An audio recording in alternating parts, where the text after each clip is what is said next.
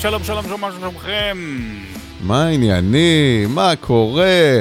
חשבתי, אחרי כל כך הרבה זמן בגיאורגיה, אני אזכה לראות את זיו פניך, לחוש את השרירים המסוכסים שלך, אבל, אה, אבל לא קורה, מה, איך אתה מרגיש? אה, בסדר, כנראה שבאמת הזמן בגיאורגיה היה ארוך וקשה והפיזי, ואני אני, לא, אני בימים האחרונים לא, לא חש בטוב, אה, ובגלל ש, בגלל שאני כל כך דואג לך, בגלל שהקשר בינינו הפך להיות כל כך קרוב, אז אני לא רוצה להדביק אותך. מעריך את זה מאוד, תודה רבה. דע לך... במקום את זיו פנאי, אתה יכול לראות את זיו אדלר אם אתה רוצה. אני אשמח. קורונה? כי, כי יש הרבה קורונה עכשיו. כן? אה, לא... חזר, אגב, חזר אפילו... בגדול. לא יודע, אפילו לא בדקתי. לא, וואלה. זה משנה? לא, זה, משנה? זה לא משנה, לא משנה כלום. כמה אה, ימים זה בידוד? כבר אין את הדיל הזה של הבידודים, זה, זה היופי. אבל האמת, יצא לך בטיימינג ממש טוב, כמו שאתה רואה, ואני אנמיך שנייה את המצלמה של הלפטופ. אני יושב פה בלי חולצה.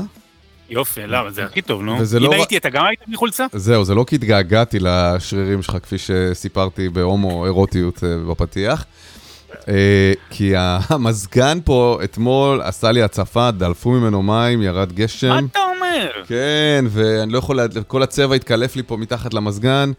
אז uh, אני לא יכול, וחם פה, אתה יודע, זה, זה קיר מזרחי, אני פה, כמו בסאונה, לדעתי אני אאבד חמישה קילו נוזלים עד סוף ה pod. אם הייתי, היינו שנינו מקליטים כאילו בלי, עם תחתונים פשוט, זה הקטע.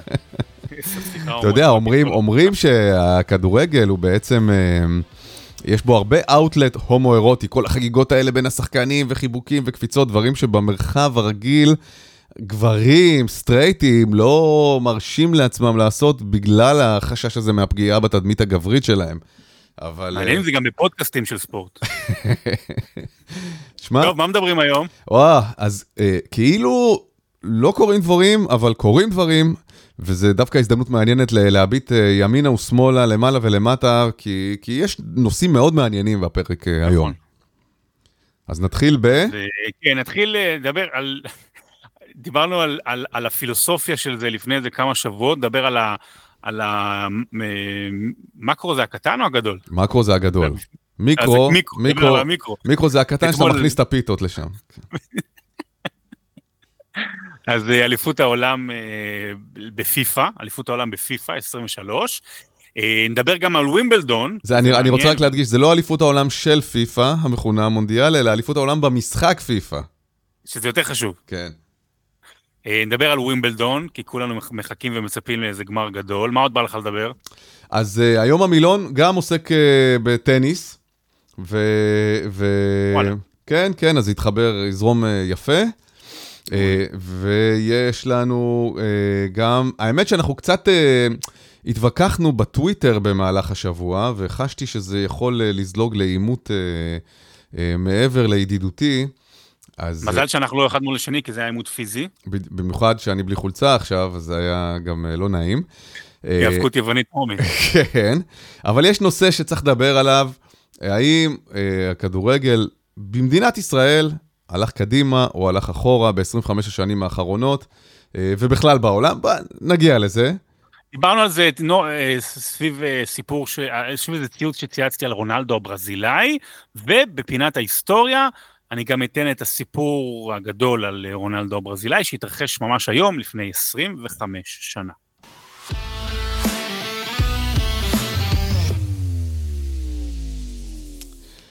טוב, אז אתמול שלחת לי לינק וגם אה, פרסמת אותו בטוויטר, על כך שאליפות העולם בפיפא 23 אה, מתקיימת בערב הסעודית, ואני גם בתור גיימר וגם בתור מישהו שלא דוחה על הסף את הזליגה של האי-ספורטס אל תוך הספורטס, נכנסתי לצפות במשחקים. אתה רוצה לספר מה קורה שם בדיוק כן, ואיך זה עובד? כן, קודם כל, אז, אז יש אליפות העולם אה, לנבחרות, אוקיי? אליפות העולם של הפיפ"א, פיפ"א המוכרת, ש, שכל אחד, אני מניח, מהמאזינים שלנו בצורה כזו או אחרת שיחק בחיים שלו, ואם לא שיחק, לפחות מאוד אוהב לשמוע את השיר סונג אה, 2 של בלר, זאת אומרת, זה, זה, זה איפשהו במנעד הזה. ואתמול ישראל החלה את יום התחרויות הראשון שלה, ו... אני ראיתי את המשחק הראשון של ישראל מול פרו, ממש צפיתי, הסתכלתי, גם ראיתי את השידור שהיה מטעם ההתאחדות. חבר'ה, נורא התבאסתי שלא לקחו אותי ואת אושרת, ואני אתן לכם את התוצאות אחרי יום ראשון. אז את פרו, ישראל הביסה 4-0, מול שוודיה 1-1, שזה כמו אגב במונדיאל 70. נכון. פה זה לא שפיגלר כבש. אה, גרמניה 1-1, שזה כמו ביורו הצעירות. אה, את הודו הבסנו 6-0, שזה מדהים, אתה יודע, במיליארד וחצי אנשים, אמנם הטכנולוגיה שם לא מתפתחת יותר מדי, אבל אה, מדהים שלא הצליחו למצוא גיימרים טובים ישראלים, ו-2-2 מול דרום אפריקה, אבל מה שחשוב, בתום יום התחרויות הראשון, ישראל ראשונה עם תשע נקודות, יש לה הכי הרבה שערים, אז בגלל זה יש לה אותו נקודות כמו שוודיה, אז היא מקום ראשון, אה, וזה מדהים. אבל אני חייב להגיד לך, כאילו צפיתי במשחק. רק אני, עוד שנייה לפני, לפני החוויות השונות, אה, ספר איך זה מתנהל, זאת אומרת, זה בסעודיה, זה בישראל, אוקיי. אה, איך, זה, איך זה קורה? אז זהו, זה, זה מצחיק, זה מצחיק נורא, שדווקא, בוא, בוא נקרא לזה ספורט, אוקיי? אני, אני זורם, בוא לא ניכנס שלו לוויכוח הזה. הספורט היחידי בערך שאפשר לקיים אותו כשאתה לא מגיע למדינה פיזית, כי הרי אני יכול לשחק איתך גם מפה, פחות או יותר עם האינטרנט טוב, דווקא בו יש השתתפות ראשונה, אם אני לא טועה, זו פעם ראשונה שמשלחת ישראלית רשמית עם דגל ישראל, אפילו נוגן שם ההמנון הישראלי, חבר'ה עם חולצות של ההתאחדות הישראלית, יושבים בערב הסעודית ומשחקים מול נבחרות אחרות. זה... כאילו זה קטן, אתה יודע, זה לא נבחרת ישראל כדורגל, זה לא מונדיאל, אבל זה, זה מטורף, טל. זה מטורף, אה, גם מדברים הרבה על הנורמליזציה עם אה, סעודיה, האם היא תקרה או לא תקרה, הממשל האמריקאי נורא רוצה שזה יקרה, ביבי נורא רוצה שזה יקרה, אבל הממשל האמריקאי נורא לא רוצה שזה יקרה אם ביבי ממשיך להתנהג כמו שהוא מתנהג עם ענייני ההפיכה המשפטית. זה נהיה סלט שלם, חברות אה, תעופה ישראליות כבר יכולות לטוס מעל סעודיה, זה גם דבר של השנה האחרונה, הרבה בזכות הסכמי אברהם ו... מעורבות של האמריקאים. נכון שבספורט תמיד מאפשרים אה, להיות על-פוליטי, מעל הפוליטיקה, כי אחרת, אה, אתה יודע, פיפ"א הייתה יכולה להגיד לסעודים, חבר'ה, אם אתם לא נותנים למשלחת הישראלית להיכנס, אתם לא יכולים לארח את האליפות הזאת. כמו שהיה בקטאר. כמו במונדיאליטו. כן. לא, במונדיאליטו. נכון, שאינדונזיה הייתה אמורה אה, לארח אותו, והם לא רצו לתת למשלחת הישראלית להיכנס, ואז אה, עבר לארגנטינה, והשאר היסטוריה. אה, לגבי העניין, זה נכון שזה כאילו קצת אירוני שדווקא הספורט הממוחשב הזה, הוא משוחק פיזית אה, מאותו מקום, אבל דווקא בגלל הטכנולוגיה, יש המון המון משמעות לאיכות של החיבור, של הרשת, ללגים, זה הקפיצה, אפילו, אתה יודע, במשחק כזה, שהוא בטח באליפות עולם מכריעה, לכל אלפית שנייה של עיכוב בגלל איזה נפילונת קטנה באינטרנט, יכולות להיות השלכות גדולות מבחינת החיבור והמשחקיות. אז אתה לא רוצה להפסיד, בטח כזה במונדיאל ממוחשב, בגלל שמישהו באינטרנט לרגע, איזה פאקט אחד הלך לאיבוד ונפל לחיבור. אז דווקא הם עושים את האליפויות האלה ברשתות מקומיות, זה אפילו לא על האינטרנט, זה רשת מקומית, מקומית שכל המחשבים מחוברים אחד לשני כדי לצמצם את האפשרות לפגיעה אפשרית אה, באיכות של החיבור. ולכן דווקא במשחקי esports, חשוב שהם יהיו ביחד, אחד ליד השני באותו אולם, ו... וזה גם נותן יותר vibe של תחרות, זה, זה פחות uh, נחמד. כן, ברור. אני רוצה לספר לך משהו שאתה לא יודע עליי. אחד מאותם דברים, אחד הדברים היחידים שאתה עוד לא יודע עליי. אני פעם שידרתי אה, משחק פיפא. וואלה. זאת אומרת, תחרות, כן, כן. בימים הקשים, אבל הקשים באמת של הקורונה, שבערוצים שלנו במשך חודשיים וחצי לא היה כלום, אתה צריך איכשהו למלא, ושידרנו, אה, היה איזה, אני חושב באליפות ישראל, משהו כזה, ושידרתי כשלצידי היה פרשן ארז, ארז גבאי, ארז גבאי, שהוא המאמן אגב של הנבחרת הישראלית.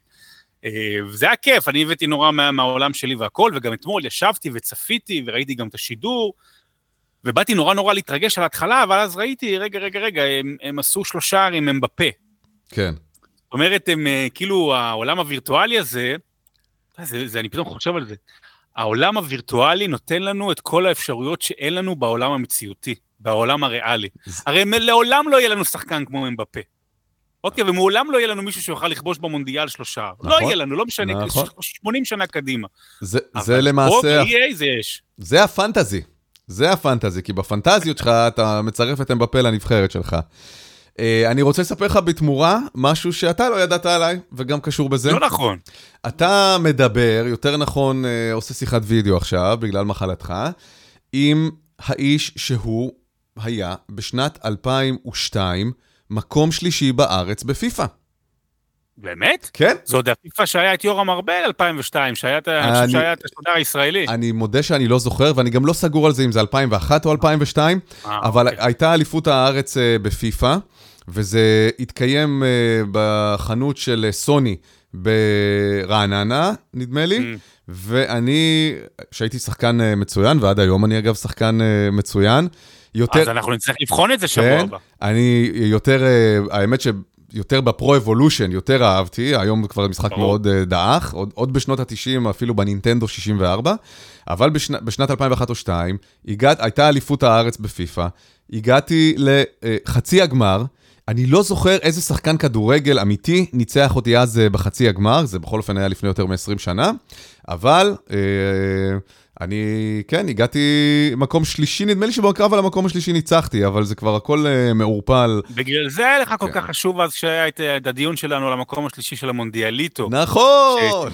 עכשיו אני מבין למה כל כך כן. אכפת לך ממקום שלישי בכדורגל. אז, אה, אה, אז תשמע, אפשר שוב לעשות את הדיון, האם אי ספורט הוא ספורט, אני ראיתי שגם זה, זה עורר איזשהו, גם ככה ברשתות קצת דיברו על זה. ומה הם המרכיבים שעושים ספורט, האם אימון, כישרון, ניצחון, יש כל... אה, זה דיון נורא מורכב. אגב, אין לי, אין לי איזה דעה אה, נחרצת בסיפור הזה. האם אי ספורט באמת הוא ספורט ככל דבר? אבל מצד שני, על כל טיעון, אני ממש יכול לתת טיעון נגד טוב. יש המון ענפי ספורט שנחשבים ספורט שהם אה, לא באמת פיזיים, או, או, או יותר דורשים מאמץ גופני, נגיד, מלהחזיק ג'ויסטיק. לעומת זאת, זה באמת אה, קצת מוזר, מה אני אגיד לך? אבל יכול להיות שאנחנו מיושנים בתפיסה שלנו.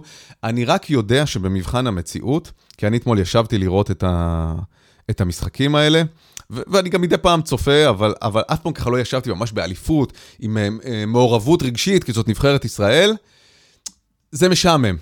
נו, זה לא באמת, זה לא מרגש באמת כמו לראות משחק כדורגל.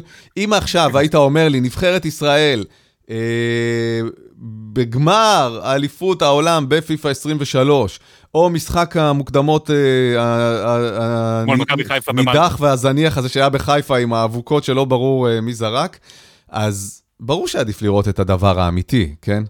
אה, מצד שני, גם, אתה יודע, אתה יכול להגיד את זה על, על ענפים אחרים, שזה משעמם אותך.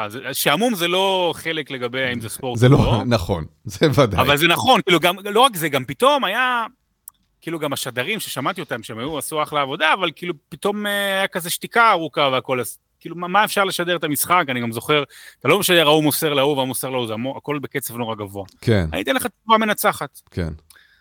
EA, פיפא וכל זה, זה ספורט, שהליגות בכדורגל בפגרה. זה אחלה ספורט.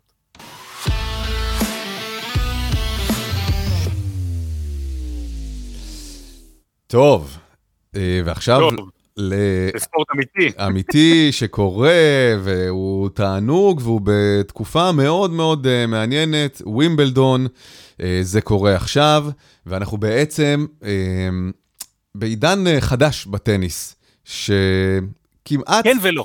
כמעט באופן uh, ריאלי, uh, אנחנו בלי פדרר, ואנחנו כמעט באופן, נדל uh, כבר לא משחק uh, כמה חודשים טובים, זה אחת הפציעות שנראית באמת יותר uh, סופניות שלו. הוא גם, גם אומר שהוא פורש בסוף השנה. הוא אומר שהוא פורש בסוף העונה, אגב, בסוף עונת הטניס כן. הבאה, לא, לא בסוף השנה הקלנדרית הזאת. אני לא יודע אם סיפרתי לך, אבל uh, לקחתי הימור, וקניתי כרטיסים לאליפות כן, כן, כן. במדריד, ב-24. נכון, שנה הבאה. כן, כן מתוך איזושהי. הערכה, ספקולציה, שנדע לפרוש מול הקהל הביתי שלו. למרות שכאילו המגרש הביתי שלו יותר זה דווקא רולנד גרוס בצרפת. אה, אבל זה טונה של כסף שם, עזוב, בסדר. כן, אז, אז, אה, אז אני לא יודע, לקחתי הימור, קניתי כרטיסים לאליפות אה, בספרד, במדריד שנה הבאה, כדי אולי לראות את נדל פורש את המשחק האחרון של אה, נדל, כמו שראיתי את פדרר רק לפני חצי שנה. אתה נהנה מווימבלדון העונה, השנה? האמת שלא יצא לי לראות עוד. לא יצא לי לראות, אה, אני סתם אה, מסיבות אישיות של עבודה וכאלה. אבל הסיפור כמובן הוא אלקרס וג'וקוביץ'. זה שהולך וזה שנכנס. זה שלא הולך, זה שבא וזה שלא הולך. כן, אה? יותר מדויק, נכון. בוא ניתן תמונת מצב למי שככה לא עוקב והכל. אה, קודם כל, אגב, גם בנשים יש טורניר מעניין, ויש טורניר מעניין, יש שם את סביטולנה, סביטולנה, סליחה, סביטולינה, סביטולינה, אלנה סביטולינה, האוקראינית, שהיא קיבלה wild card, שזה כרטיס חופשי. והיא הצליחה להפיל לחצי הגמר. סיפור מעניין, דווקא נחמד, שווה לעקוב. אצל הגברים, אה, נובק ג'וקוביץ' כבר העפיל לחצי הגמר, אחרי שניצח את אה, אנדרי רובלב. אה, תכף אספר לך משהו מיוחד בניצחון הזה, והוא יפגוש שם את יניק סינר האיטלקי שהוא מצוין, וקרלוס אלקרס ישחק היום מול אולגר רונה הדני, שהוא שחקן ממש ממש טוב, יותר על חמר, אבל שחקן ממש מצוין. ובאמת, כולם מחכים ומצפים למפגש הזה בין המדורג ראשון בעולם, לבין השחקן אולי הכי טוב בהיסטוריה, או הכי מעוטר בהיסטוריה, זה בוודאות. ונובק ג'וקוביץ', תשמע, אני כן יוצא לי לראות קצת משחקים בשבוע, שבועיים האחרונים. Mm-hmm. אני, אני חייב לומר, אני, אני במשך, ב-13-12 שנה האחרונות, שאנחנו משדרים הרבה בערוצי ספורט אחת את uh, טורנירי ה Masters, ואנחנו רגילים לשלוש מערכות, יש הבדל בין שלוש מערכות לחמש מערכות שזה בגרנד סלמים, אני מודה, קשה לי מאוד uh, לראות לא מדבר כבר באופן חלקי, בטח לא באופן מלא, אבל גם באופן חלקי, חמש מערכות. חמש מערכות של טניס, גם אם זה הטניס, כן.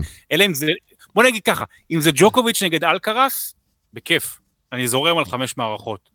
אבל לא כל המשחקים אפשר לגמוע את אה, חמש המערכות.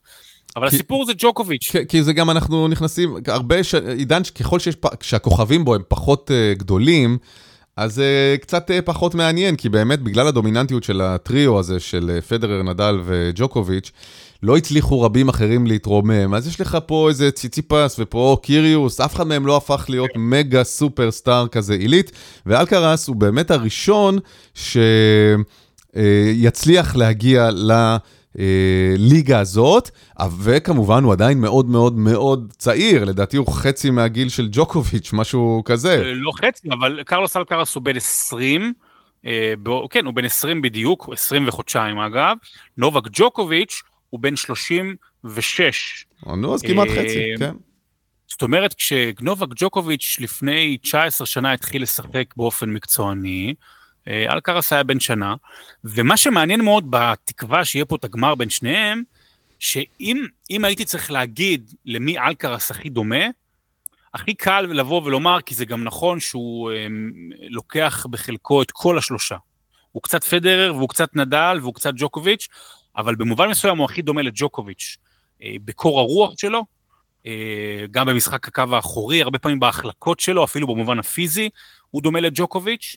אמ, ואני חייב לומר שאחרי הרבה מאוד שנים שהרגשתי שאני צריך אה, לגונן על ג'וקוביץ', אה, כי, כי לא פחות אוהבים אותו, אה, יש לי תחושה שהוא הולך לזכות, לנצח, והגרנדסלאם הזה ועוד אחד, והוא עדיין בשיא הכושר, לא תהיה לנו טל ברירה להוריד את הכובע ולומר שנובק ג'וקוביץ' הוא הטניסאי הגדול בהיסטוריה. אני, גם אם הוא ייקח את uh, הווימבלדון הזה, מה שיהפוך אותו בפער של שניים כבר כטניסאי המעוטר ביותר בהיסטוריה, אני לא חושב שהוא הגדול ביותר בהיסטוריה, הוא בטח עם הכי הרבה זכיות משמעותיות, אבל אני... תראה, הוא חרא של בן אדם, אוקיי? בוא נגיד את זה בצורה כאלה, פשוטה. יש הרבה כאלה, אבל אני את הגיבורים שלי אוהב חמודים יותר, או, או טובים יותר. כי פדר... אז אתה לא אמור לאהוב למשל את אה, מייקל ג'ורדן אגב. כי הוא גם חרא של בן אדם. אה, אבל הוא לא... אתה יודע מה, זה, זה נכון, אגב, אני אף פעם לא הייתי כזה מעריץ של מייקל ג'ורדן, אבל זה סתם כי אני פחות גם התעניינתי בכדורסל, אבל אה, טניס אני אוהב, טניס אני מתעניין, ו... וג'וקוביץ' הוא, הוא לועג לא ליריבים שלו ומחקה אותם, בכישרון רב, אבל מחקה אותם. והוא שיקר סביב כל ענייני הקורונה, ואפילו בחיים האישיים יש לו המון סיפורים כאלה של בגידות באשתו, וחזר והלך, וזה לא מישהו שכיף להזדהות איתו. עכשיו, הטניס שלו הוא טניס נהדר כמובן. אני גם, אתה יודע מה, מה, מה, מה אני לא סובל, מה, מה, מה, מטרגר אותי? שהוא לפעמים, הוא יודע שהקהל לא משתגע עליו. הוא יודע שלא משנה מול מי הוא ישחק, הקהל, הסנטימנט המהותי שלו, למרות שבטניס מוחאים כפיים לשני הצדדים, אבל ההתלהבות האמיתית תמיד תהיה נגד ג'וקוביץ'. אז הוא הולך... לק... כן, הוא הולך והוא תמיד כאילו סוחט מהקהל מחיאות כפיים, אני עושה לך את התנועה עכשיו אבל כזה. אבל זה הכוח שלו, זה הכוח שלו, זה הדלק שלו כל השנים. כי כשהוא שיחק נגד פדרר ונדל, תמיד הקהל היה באדם, כי אוהבים אותם. נכון. וכשהוא שיחק נגד שחקנים פחות טובים, אז הקהל גם היה באדם, כי הם היו בעד האנדרדוג. זה מה שהפך כן, אבל למה לא אוהבים אותו? או אחד הגדולים בהיסטוריה. למה לא אוהבים אותו בכל אחד מהמפגשים האלה? למה תמיד הקהל נגדו, גם אם זה אנדרדוג וגם אם זה מישהו מהגדולים? כי הוא לא משהו, נו. הוא לא משהו בתור uh, בן אדם, בתור אישיות, וזה בסדר, אנחנו צריכים גם, uh, כדי שיהיו גיבורים, אנחנו צריכים גם רשעים, אוקיי? כדי שיהיה מסי, אנחנו צריכים שזה יהיה, שיהיה רונלדו, כדי שיהיה ימין, צריכים שיהיה שמאל. או להפך, תלוי מי, מי, מי כן, מאזין לנו. אבל צריך את הקונפליקט הזה, ובסדר. אה, הוא טניסאי מדהים כמובן, אני מאוד מאוד מקווה שאלקרס יעשה את ההפתעה הזאת ויזכה בעצם בפעם הראשונה, אין לו עוד תואר גרנדסלאם, נכון? פעם ראשונה, כן. כן, הוא פעם ראשונה הגיע לרבע גמר ווימבלדון, כן. בסדר, ואתה יודע, אני, אני בגיל 20 גם לא הגעתי לרבע גמר ווימבלדון, זה לא משנה.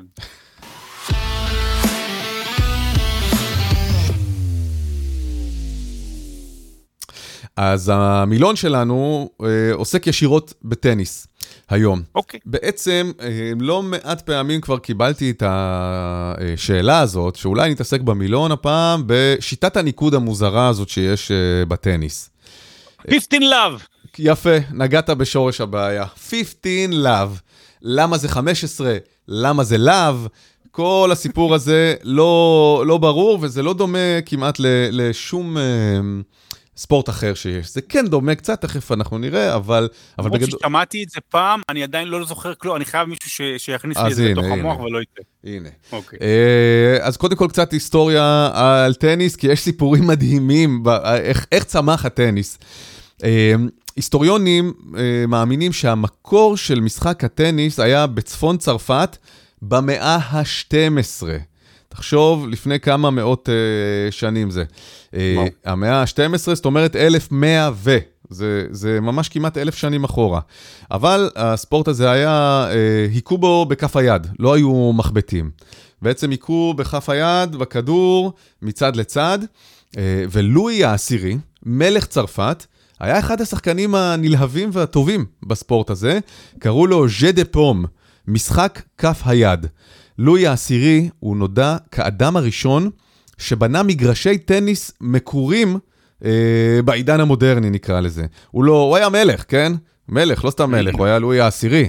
אז הוא לא אהב לשחק טניס אה, בחוץ, בשמש הקופחת, אז הוא בנה מגרש סגור ומקורה, ובעקבות זה אה, נבנו בפריז כולה, פחות או יותר כזה באזור המאה ה-13, הרבה הרבה הרבה מגרשי טניס מקורים בתוך אולמות, בתוך ארמונות, ואפילו היה מין, זה נהיה כזה עניין של אגו אה, של אצולה.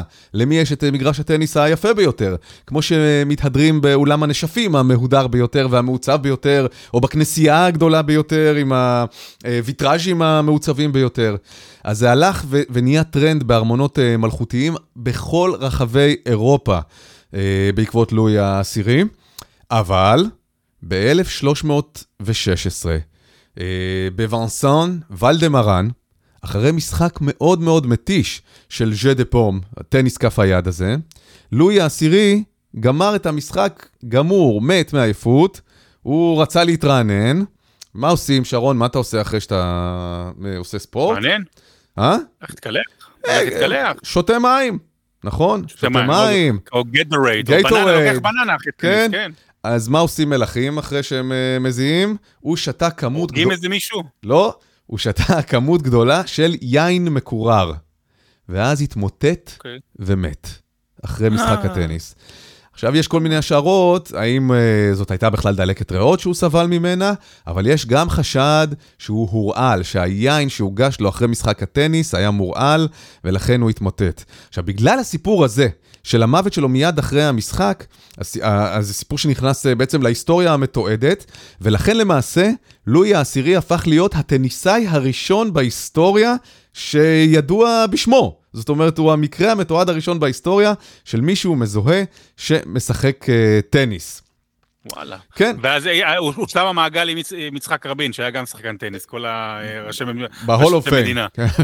עוד לפני רבין, אחד גם מראשוני חובבי המשחק היה מלך אחר של צרפת שקראו לו שרל החמישי. הוא הקים מגרש בארמון שלו דאז, הלובר, מה שהיום הוא המוזיאון המוכר ביותר אולי בעולם, עם המונליזה בפנים, ועומדים בתורים שעות כדי להיכנס ולראות אותה. בעצם בלובר זה היה ארמון, ושם היה מגרש הטניס של שרל החמישי. זה לא בדיוק היה טניס כאמור, זה היה טניס כף היד, כי רק במאה ה-16 החלו להיכנס מחבטים לשימוש.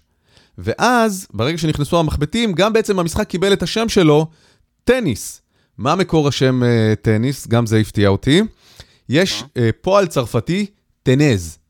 טנז, ואני לא כך יודע uh, צרפתית, uh, אני גם לא יודע אם מבטאים את ה-Z שבסוף, אולי זה טנה, אבל uh, נקרא לזה טנז. טנז זה בעצם uh, להחזיק או לקבל או לקחת, וזאת מין קריאה כזאת uh, שקוראים תוך כדי המשחק. אז הטנז הפך לטניס בשאר העולם.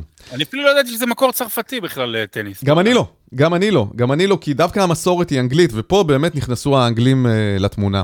המשחק הזה היה פופולרי כאמור בצרפת, וגם מאוד מאוד uh, באנגליה. גם שם שוחק בתוך uh, אולמות uh, בארמונות. Uh, הנרי השמיני, מלך אנגליה, גם הוא היה מעריץ uh, מאוד גדול של המשחק הזה באולם, ובטניס האנגלי אפשר היה להשתמש בקיר. בגלל שהקיר היה מאוד קרוב לקווי המגרש, למעשה הוא היה קו המגרש, קצת כמו סקווש, שאתה יכול להיעזר בקיר כדי להעביר את הכדור שלך, לא שיחזור אליך, אלא הצד השני היה קו uh, באמצע. אז הנרי השמיני, מלך אנגליה, היה מאוד uh, אהב את המשחק הזה.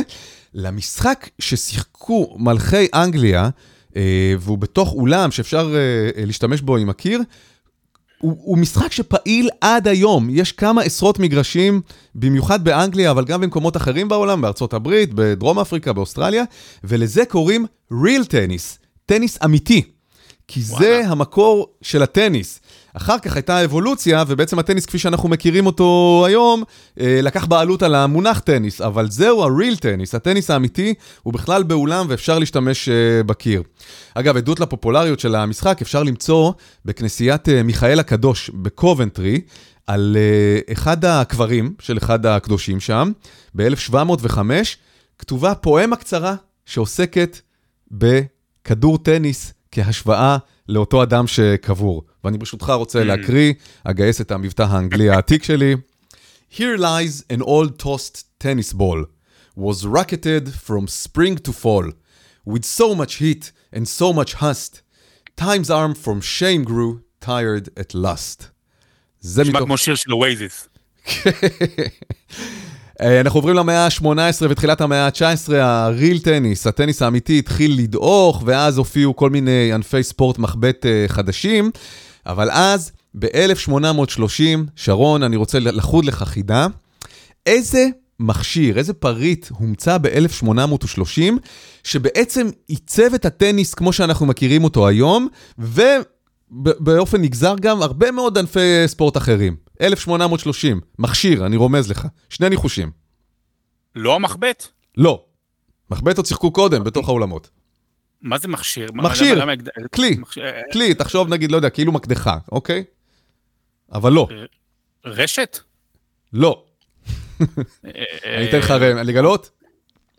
שעיצב את ה... כן, שגרם... אה, אולי זה שמסמן את הקווים? קרוב, הרבה יותר פשוט אבל.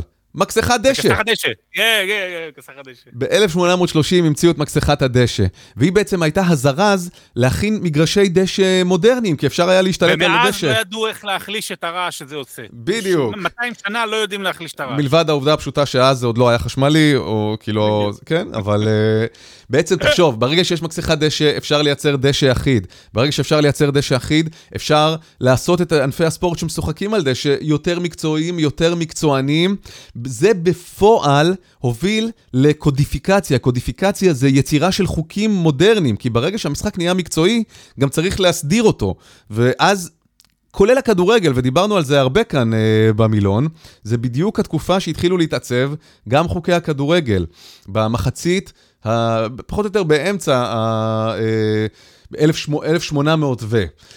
ב-1872 נוסד מועדון הטניס המקצועי הראשון בלימינגטון. לימינגטון זאת עיירת ספא בוורוויקשיר, ושם בעצם הוכרז... זה עיירת ספא, זה עיירה שיש בה רק ספא? מה שיש בה מרחצאות, מעיינות חמים, 아, אוקיי. שהעשירים באים להתפנק לכל מיני... כמו בדברצן בהונגריה. אוקיי. כן, יחי ההבדל. זה הסטייל שלך, אתה מבין? לנסוע ל... לא, ההורים שלי כל פעם... דילים בהונגריה. אני נוסע לדברצן בהונגריה. והאצולה הבריטית היא נוסעת ללימינגטון, בוורוויקשיר. אה, שם בעצם הוקם המועדון הטניס הראשון ב-1872, וגם הוכרז השם הרשמי של המשחק. קראו לזה טניס דשא. זה היה השם הראשון של הטניס כמו שאנחנו מכירים אותו. מי שאחראי אה, לאיך שהטניס נראה במידה רבה היום מבחינת חוקים, זה קצין בריטי בשם קלופטון ווינגפילד. הוא כתב סט של חוקים למשחק טניס ספציפי, וריאציה שלו, שהיה מאוד מאוד מוצלח כשהוא אירח אצלו אנשים באחוזה. היית בא להתארח אצלו לסוף שבוע, הייתם משחקים אה, טניס אה, בחצר שלו, ובעצם הוא ככה ניסח את החוקים. עכשיו, תחשוב איזה גאון שיווק, כי היו הרבה וריאציות. אותו אה, קצין בריטי, הוא היה מאוד מקושר uh, לכל מיני אליטות של האצולה, של הצבא, של האקדמיה. אז הוא בעצם יצר סטים, ממש uh, קופסאות, שהייתה בקופסה הזאת רשת, מחבטים וכדורים. והוא ייצר כאלה קופסאות באלפים, ושלח אותם ומכר אותם לכל רחבי, לאליטות בכל רחבי האימפריה הבריטית. כולם התלהבו ואהבו, כך גם קיבלו, כי קיבלו את המשחק מוכן עם כל הציוד, וכך המשחק בעצם גם נהיה מאוד פופולרי אצל האליטות, וגם קיבל תפוצה בינלאומית, כי אם הבריטים העשירים בהודו משחקים את הטניס, אז גם ההודים רואים את הטניס, ולאט לאט ככה המשחק הזה צבר. ב-1874, שנה אחרי, אליפות הטניס הראשונה בעולם נערכת בלימינגטון. אתה יודע מה זה היה? שלוש שנים לפני שהחל ב-1877 טורניר מעט יותר מוכר בווימבלדון. אז אה. הטורניר בלימינגטון בעצם הקדים את הטורניר בווימבלדון בשלוש שנים. הטניס הפך אה, נפוץ, אה, לכל אה, כאמור הלך וגדל. בשנת 1913 נוסדה הפדרציה הבינלאומית לטניס דשא. במהלך השנים נשמת, נשמטה המילה דשא, היא פשוט נקראת פדרציית הטניס הבינלאומית, והיא בעצם הקימה אז שלושה טורנירים בינלאומיים רשמיים, כאליפויות הגדולות של אותם ימים. אליפות העולם במגרשי דשא ניתנה לבריטניה, מה שאנחנו מכירים כווימבלדון. אליפות העולם במגרש קשה הוענקה לצרפת. הרולנד גרוס משוחק עד היום על uh, חמר, ואליפות העולם במגרשים מקורים נערכה לפי סבב, לפי תור, שוודיה, צרפת, בריטניה, דנמרק, שווייץ, ספרד ועוד ועוד ועוד. למעשה חוקי הטניס המודרני השתנו מעט מאוד מאז שנות ה-90 של המאה ה-19. Uh, שני שינויים דרמטיים כן היו, עד 1961. מי שמגיש היה צריך לשמור רגל אחת על הקרקע בזמן ההגשה, היום מותר לנטר באוויר, ובשנות ה-70 של המאה ה-20, התחילו לשחק את אה, שובר השוויון. ובשנות האלפיים נכנסה טכנולוגיית עין הנץ, שעוזרת לקבוע אם הכדור עבר את הקו או לא עבר את הקו, ולשחקן יש זכות להשתמש במספר אה, מוגבל של פעמים אה, במהלך המשחק. בעצם שלושה שינויים לא מאוד דרמטיים, משחקים פחות או יותר אותו דבר, את הטניס, משהו כמו 130 שנה. Mm-hmm. אז הגענו לניקוד המוזר של הטניס. שחקן צריך לנצח שלוש מערכות, או שתיים, תלוי באיזה טורניר. מערכה מנצח מי שמגיע לשישה ניצחונות במשחקונים, וכל משחקון מורכב כך, אם עשית נקודה אחת, קיבלת 15. עשית עוד נקודה, קיבלת 30, עשית 3 נקודות, קיבלת 40, ועשית 4 נקודות, בעצם ניצחת במשחקון. אבל צריך לנצח בהפרש של 2 נקודות בכל משחקון. כלומר, אם אנחנו מגיעים למצב של 40-40, לא קוראים לזה 40-40, קוראים לזה שוויון, דיוס. אם צד אחד עושה נקודה, קוראים לזה יתרון לאותו צד.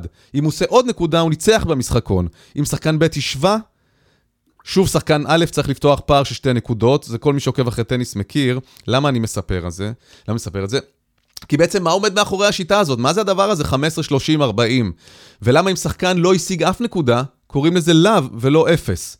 אז אני אגלה. אף אחד לא באמת יודע, יש כל מיני תיאוריות.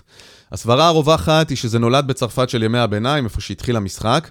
בעצם תיעוד ראשון לשיטת הניקוד הזאת, או דומה לה מאוד, יש מ-1435. תחשוב, כדי לספור את הנקודות, לא היה שעון אלקטרוני, נכון? היה, וכנראה זה הסיפור, השתמשו בשעון מחוגים גדול. שבעצם עם כל נקודה מזיזים את המחוג רבע שעה, כדי שיהיה ברור mm. מאוד. ומה זה הרבע שעה בשעון? 15, 30, 45, 60, נכון? עשו 40. יפה. הניקוד הוא לא 45. ההסבר שנותנים לזה, שכדי לאפשר את הדיוס, השוויון, הפכו את ה-45 ל-40. ואז אם צד אחד עולה ליתרון, היו מזיזים את המחוג ל-50, כדי ש-60 יהיה ניצחון.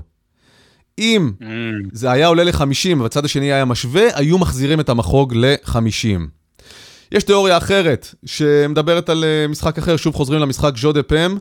השחקן במשחק הזה, jeu de paume, סליחה, אה, היה עומד 45 feet מהרשת.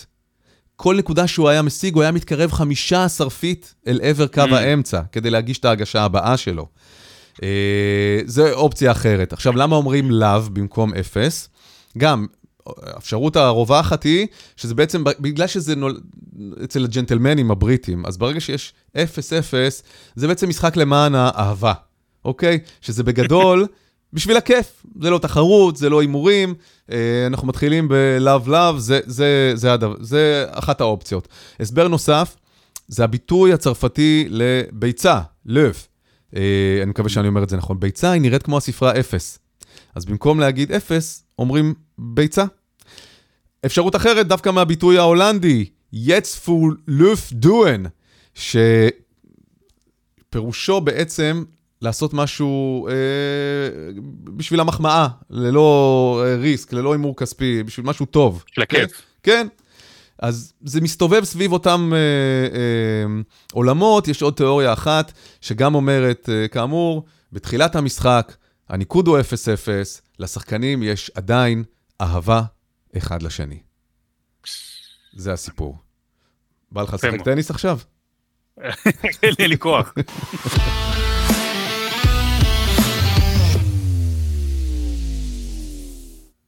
טוב, אה, השבוע כמעט היה לנו ביף בטוויטר. אז אמרנו, במקום שנעשה ביף, או לא יודע איך קוראים לזה בטוויטר, אה, גם, אגב, אתה כבר עברת לטרדס הזה, או כן, לא? כן, כן, אני חזק בטרדס, אני ודיין שוורץ. אה, כן? לא, לא יודע מה, לא, אין לי כוח לפתוח את זה. קיצור, אה, אני שומר אמונים לטוויטר. אגב, זה, זה לא, זה נהיה הטוויטר של הסלבס, במקום שאנשים מהטוויטר יעברו לשם. אז אין לי מה לעשות שם. כן, זה כל מיני אנשים מהאח הגדול רבים אחד עם השני. אז במקום שאמרתי, אתה יודע, בוא, בוא, בוא, בוא נמנף את זה, במקום לעשות שרשור ציוצים שלא הולך לשום מקום בטוויטר, בואו נעשה דיון על זה.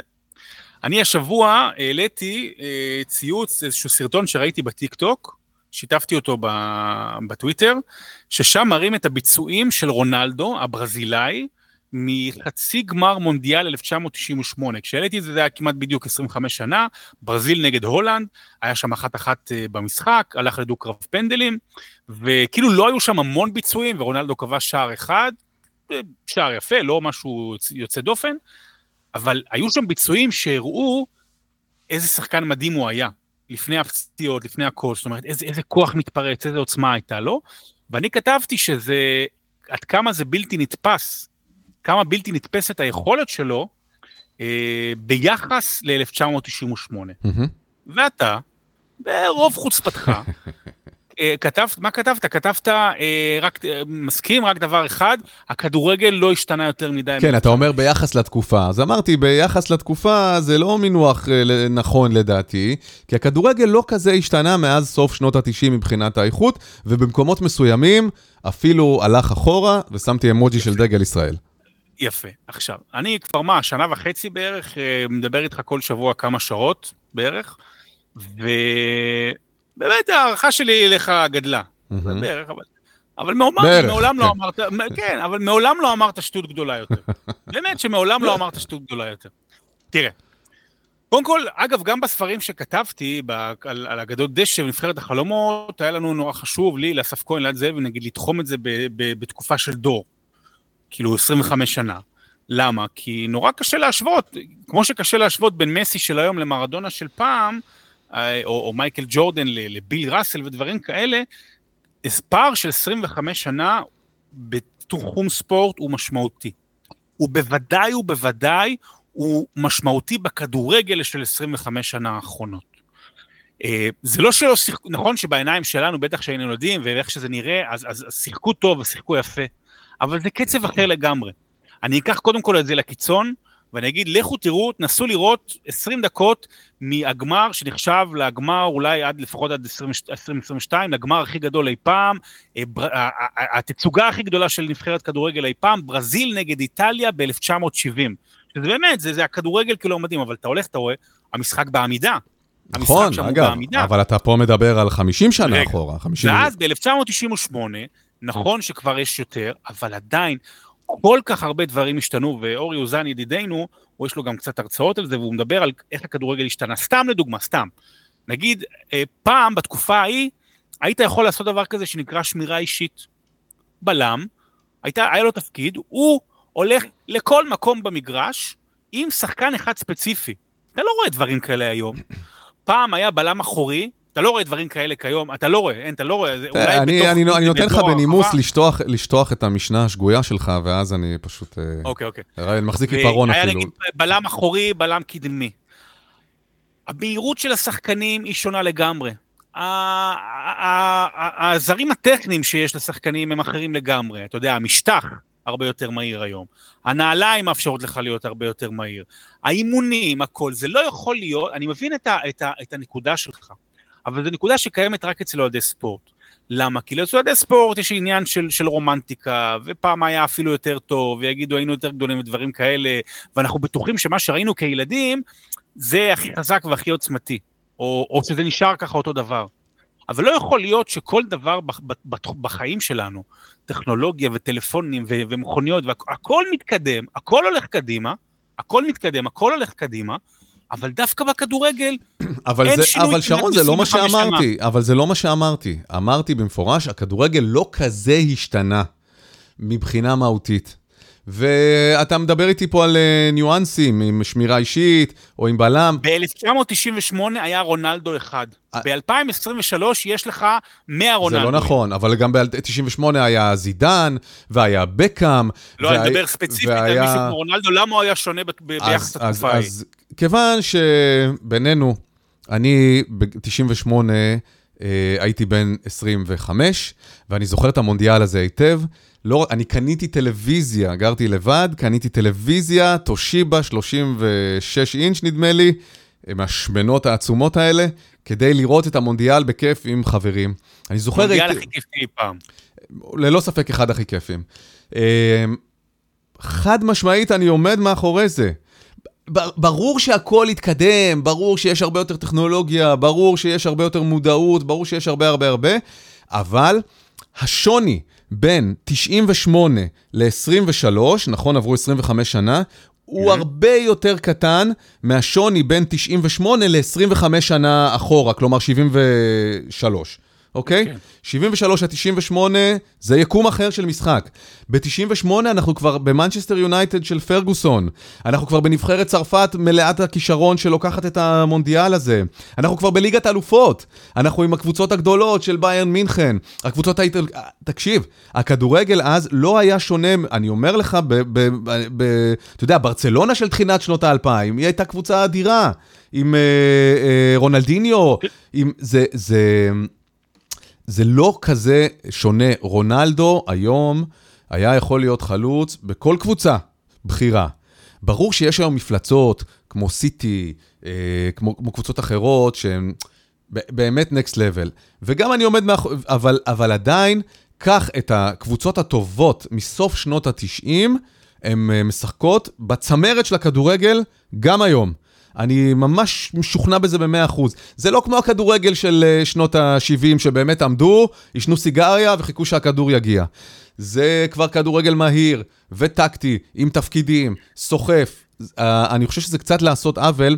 מה שאתה עושה, זה קצת כמו uh, שכל דור צעיר עושה, שהוא בא ואומר, הכל היה גרוע קודם, אוקיי? המוזיקה של ההורים שלנו הייתה מחורבנת, הם לא מבינים כלום, הם לא יודעים כלום, הם לא עשו כלום, אנחנו המצאנו את הכל.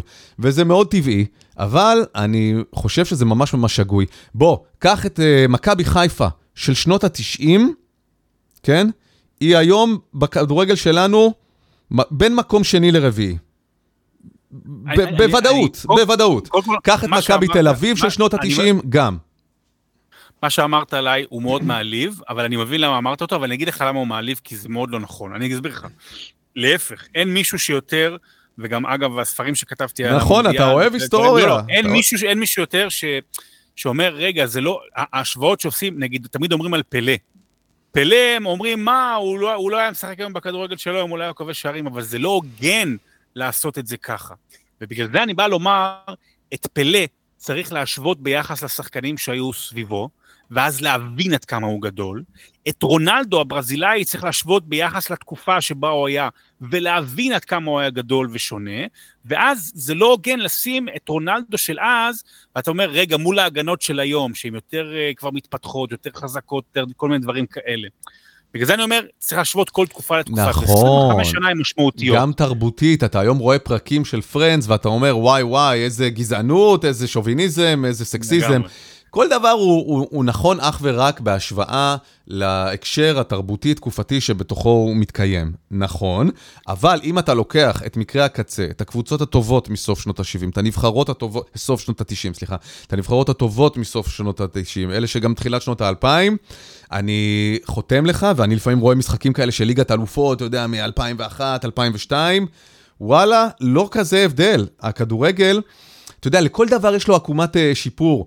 גם כשאתה עושה דיאטה, אז אתה בשבוע, שבועיים הראשונים יורד מלא, אחרי זה, הקילואים של ההמשך הם אלה שקשה להמשיך. אז הכדורגל כן, באמצע שנות ה-90 עבר מהפכה של מודרניזציה.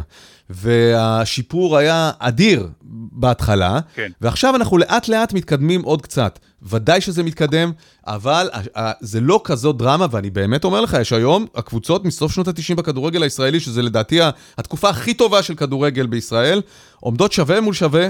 אה, מול כל הקבוצות בליגת העל, אולי נגיד עם מכבי חיפה, מכבי תל אביב כזה של, של השנים האחרונות. אז אני רק אסגור את הסקטור העולמי, ואני אגיד שאתה צודק, ו- ולא סתם, זאת אומרת, אנחנו בספר הגדול דשא, התחלנו את הדור בעצם מהמונדיאל של 1994 שהתחילה את הגלובליזציה, ואז חוק בוסמן, אנחנו נעשה פעם אחת פרק מורחב על זה, ובאמת, זה נכון שמאמצע סוף שנות ה-90 הכדורגל משתנה לעבר היום, אבל עדיין ברמה האישית, הטכנית, היכולת האישית, השינוי גדול. ואז אני הולך לכדורגל הישראלי. למה אנשים חושבים שהוא פחות טוב? אה, כי הוא פחות טוב. הוא, הוא, הוא התקדם, אבל הוא לא התקדם כמו שאר העולם. ואם ב-1994 ראינו את מכבי חיפה של, של אייל ברקוביץ' וראובן עטר, וזה היה הדבר הכי מדהים בעולם, ואז חוץ מזה ראינו עוד, אה, עוד משהו כמו 20 משחקים בשנה כי היה ביום ראשון, היה כדורגל עולמי בערוץ mm-hmm. אחד, אז היה את מילאן, ואולי ברצלונה ריאל, דברים כאלה. היום אתה רואה כל שבוע עוד 20 משחקים. ואתה רואה שגם לבנטה מהליגה הספרדית היא כנראה יותר טובה מ... נכון מאוד. וכולי וכולי וכולי וכולי. זאת אומרת, העולם הלך כל כך קדימה, ואנחנו הלכנו קצת קדימה, כן. ובגלל זה מרגיש לנו שאנחנו הולכים אחורה. שרון, זאת הפעם הראשונה שהפודקאסט שלנו נוגע בתורת היחסות של איינשטיין. ואני אסביר. נגיד יש שתי חלליות, אוקיי? על אחת מהן יושבים אסטרונאוטים שהם הכדורגל האירופאי, ועל אחת מהן יושבים אסטרונאוטים שהם הכדורגל הישראלי, ושתיהן נעות לכיוון גלקסיה מרוחקת. רק שהחללית האירופאית היא טסה במהירות האור, והחללית הישראלית היא טסה קדימה, אבל היא טסה במהירות הקול, אוקיי? אז בשנת 98, שהחללית האירופאית הביטה לאחור אל עבר החללית הישראלית, היא ראתה נגיד שהיא קילומטר מאחוריה. אבל בשנת 2023, כשהחללית האירופאית מביטה לאחור אל החללית הישראלית שגם התקדמה, היא אלף קילומטר מאחוריה. אז החללית הישראלית נעה קדימה, אבל מבחינת הכדורגל האירופאי, היא נעה לאחור. היא הרבה יותר רחוקה ממה שהייתה ממנה לפני 25 שנים.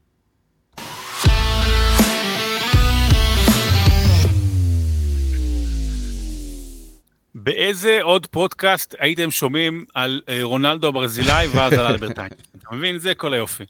אה, אפרופו רונלדו הברזילאי, זה מוביל אותנו לחלק ההיסטורי, אה, וזה יושב גם טוב. המונדיאל, אתה סיפרת, היית בן 25, ב-1998 הייתי בן 12, וזה היה המונדיאל הראשון שראיתי במלואו, אבל לא רק במלואו, זה היה הקיץ הגדול, כאילו סיימתי כיתה ו', וראיתי הכל. היו 60, זה המונדיאל הראשון שעברו ל-32 נבחרות, וראיתי באמת כמעט את כל המשחקים במלואם, ואני זוכר, יושב בחדר, ואני זוכר את הגלידה, ואני זוכר את זה מוחשי עד היום. והיום, ה-12 ביולי, לפני 25 שנה, הגמר של 1998.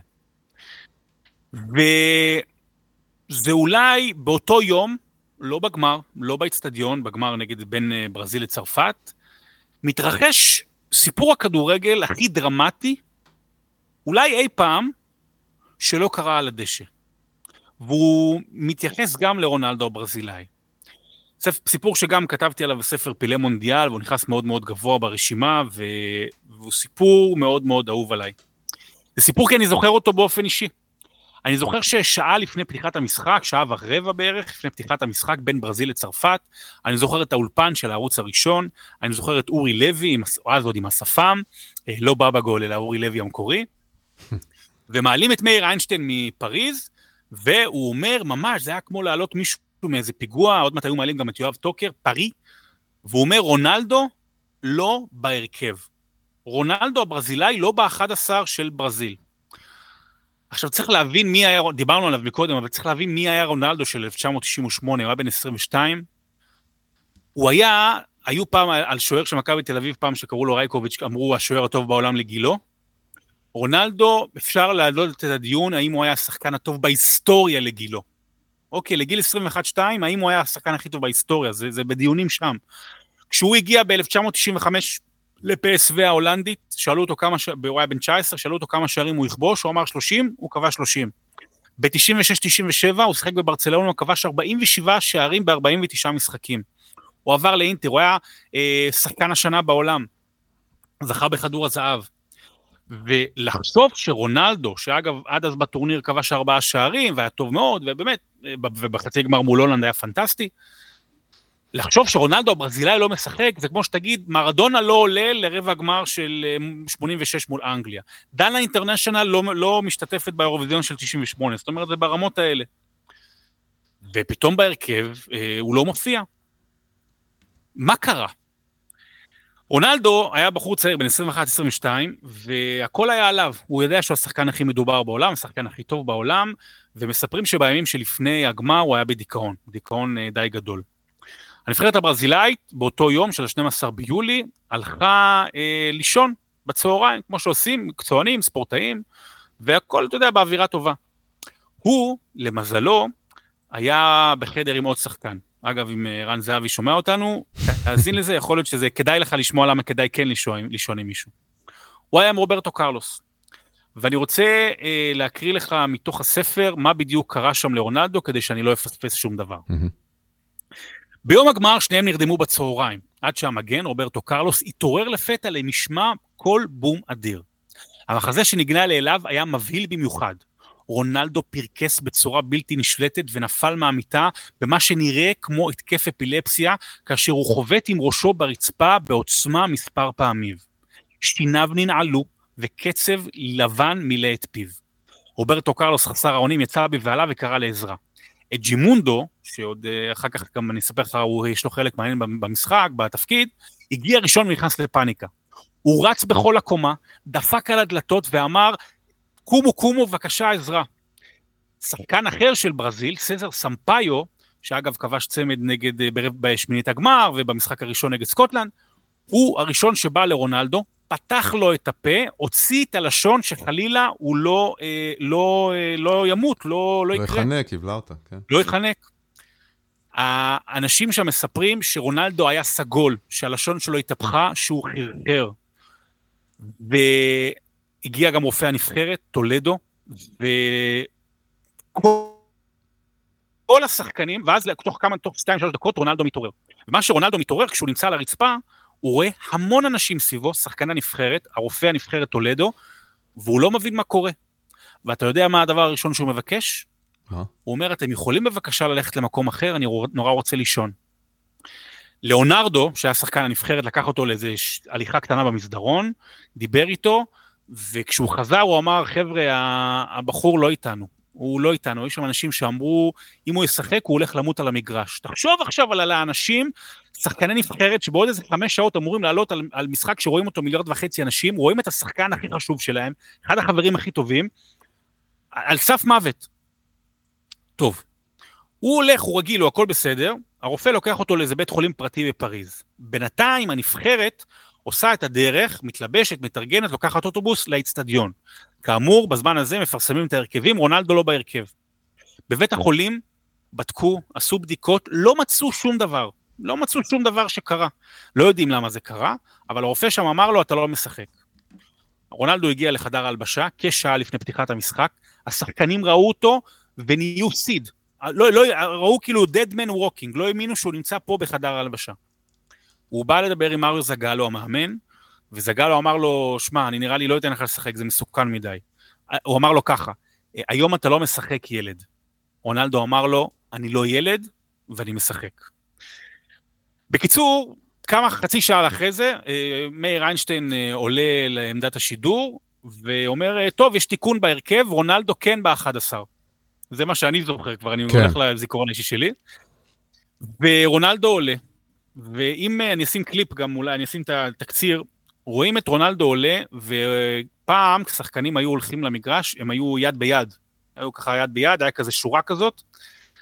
רונלדו היה האחרון, ולאונרדו, אותו אחד שסיפרתי עליו מקודם, החזיק אותו ביד. והם הלכו קדימה, ותשמע, זה נראה שרונלדו, אה, הוא כאילו מעופף שם. אחרי ההמנונים, כשהיה צריך להניף ידיים לקהל, לאונרדו מניף לו את היד. ואז מתחיל המשחק, ורונלדו הוא לא אותו רונלדו. ובשער הראשון של צרפת, רונלדו אמור היה לשמור על זידן, לא שמר עליו, זידן כבש. בשער השני הוא היה באזור שלו, רונלדו בכלל לא עלה. הוא היה נראה הכי רחוק מרונלדו שהכרנו, השחקן הכי טוב בעולם. וצרפת מנצחת 3-0, ועלו המון המון קונספירציות אחרי זה. אמרו שנייקי, שהוא היה חתום אצלה, הכריחה אותו לשחק. אמרו שפיפ"א הכריחה אותו לשחק, וזה היה חלק מדיל שאמרו, אם אתם רוצים לארח את המונדיאל ב-2014, אוי ואבוי אם השחקן הכי טוב בעולם לא ישחק בגמר, שתבינו, זה עד כדי כך עצום.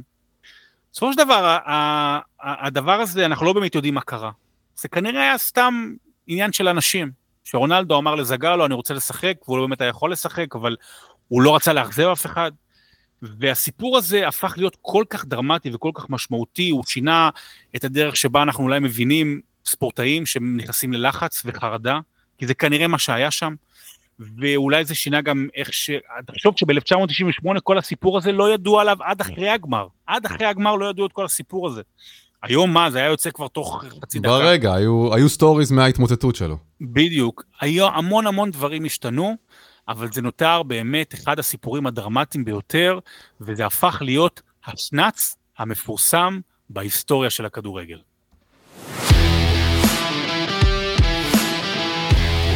איזה סיפור, איזה סיפור זה, יודע... איזה מונדיאל זה היה? זה היה מונדיאל מדהים, וגם אז, כבר בגילו הצעיר, הוא הפך להיות מהשחקנים האלה שאתה אומר, אם הוא מקבל את הכדור מול השאר זה בוודאות גול. ובמשחק. שרונלדו נמצא בו על הדשא, הכל יכול לקרות. וגם כשראינו את רונלדו מקרטע מאוד בתחילת המשחק הזה, אתה אומר, זה, זה, הוא כבר בגיל 22 היה מאלה שאומרים, זה רונלדו, הוא בטוח יהיה טוב, הוא בטוח יכול לסחוב את הנבחרת על הכתפיים שלו, ובסוף אה, גם, אה, גם כאלה גדולים הם בני אדם בסופו של דבר. נכון, נכון. אז אה, סיימנו שרון, וואלה, אולי שבוע הבא נזכה לראות אותך בבשר ודם? אם אתה לובש חולצה, אני בא. אני, בעזרת השם, יתוקן המזגן, אולי אפילו היום. אני אתקן את הבריאות, אתה תתקן את המזגן וניפגש באמצע. כן, הזמנתי את השם מזגנים, השם מיזוג בעם. מקווה ש... מקווה שיבוא ויעזור. אז uh, זהו, סיימנו, סיימנו, תרגיש כיף, טוב. כיף. ו... תודה רבה, תרגיש גם אתה, שיהיה לך קר וממוזג. ושיהיה לכם אחלה סוף שבוע. ביי, להתראות.